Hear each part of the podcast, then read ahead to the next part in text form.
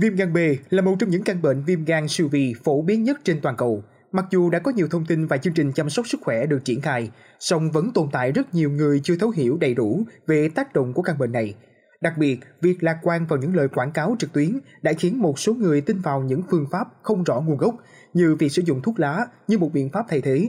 Hậu quả của quyết định này thường là việc virus viêm gan B phát triển mạnh, gây suy gan tối cấp và thậm chí buộc bệnh nhân phải thường xuyên thực hiện quá trình lọc máu để duy trì sự sống. Để có cái nhìn sâu hơn về vấn đề này, chúng ta sẽ cùng khám phá thông qua podcast ngày hôm nay. Thưa quý vị, trong thời điểm hiện tại, trên các nền tảng mạng xã hội, chúng ta thường có thể dễ dàng bắt gặp những video trực tiếp quảng cáo sản phẩm và bán hàng. Tuy nhiên, không ít trong số những video này chứa những thông tin không chính xác, gây ra những tác động nghiêm trọng đến sức khỏe của những người sử dụng.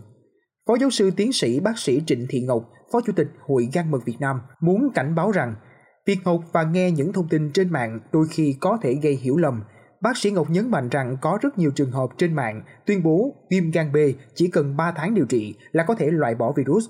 Tuy nhiên, những tuyên bố này hoàn toàn không đúng sự thật và đã gây ra những hậu quả nghiêm trọng khiến nhiều bệnh nhân tự tin vào những thông tin không đúng, từ đó bỏ điều trị chính thống và gánh chịu những tác động xấu cho sức khỏe của họ.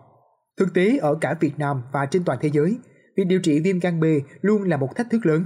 Bác sĩ Ngọc rõ ràng khẳng định rằng không có cách nào có thể điều trị viêm gan B chỉ trong vòng 3 tháng, việc này không hề khả thi. Bên cạnh đó, bác sĩ cũng cho biết thêm, trong việc điều trị viêm gan C, mọi thứ sẽ trở nên dễ dàng hơn. Đặc biệt đối với những bệnh nhân chưa bị tổn thương gan, sơ gan, chỉ cần áp dụng liệu pháp trong vòng 3 tháng, virus có thể hoàn toàn được loại bỏ.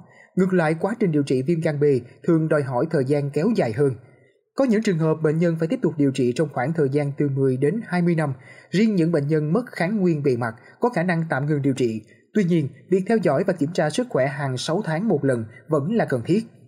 Thực tế cho thấy đã có những bệnh nhân từng có kết quả âm tính sau quá trình điều trị, nhưng sau đó lại dấn thân vào việc sử dụng các sản phẩm dân gian dựa theo quảng cáo. Họ đã ngừng theo dõi tình trạng bệnh và kết quả là khi tái khám, tình trạng sơ gan đã diễn ra không thể tránh khỏi.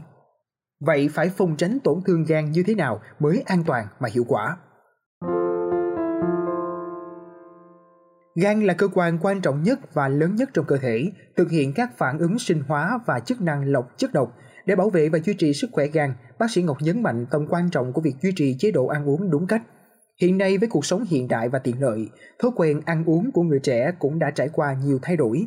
Phong cách ẩm thực của lứa tuổi trẻ ngày càng phóng khoáng hơn – những món ăn đường phố thường chứa nhiều năng lượng và chất béo, được chế biến qua các phương pháp như chiên rán nướng.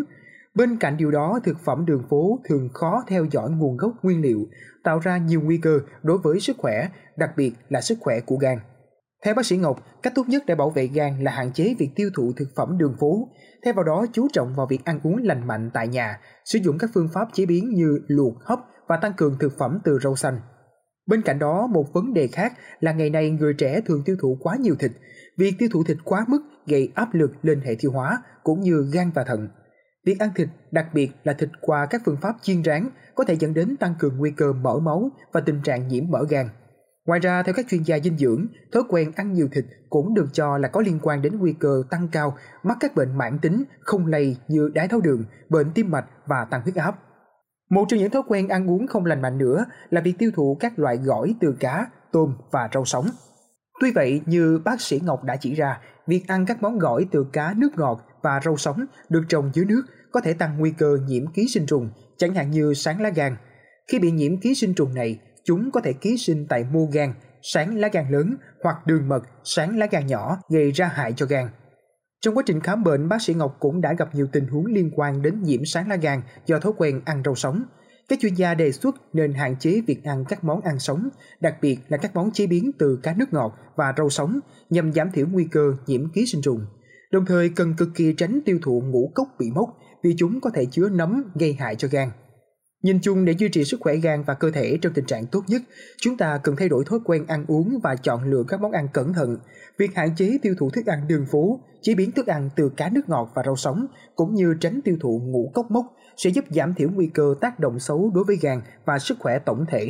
Đồng thời, sự nhận thức về các thông tin sai lệch trên mạng cũng đóng vai trò quan trọng, giúp chúng ta đưa ra quyết định ăn uống thông thái và bảo vệ sức khỏe một cách tốt nhất. Cảm ơn bạn đã lắng nghe số podcast lần này. Đừng quên theo dõi để tiếp tục đồng hành cùng podcast Báo Tuổi Trẻ trong những tập phát sóng lần sau. Xin chào tạm biệt và hẹn gặp lại.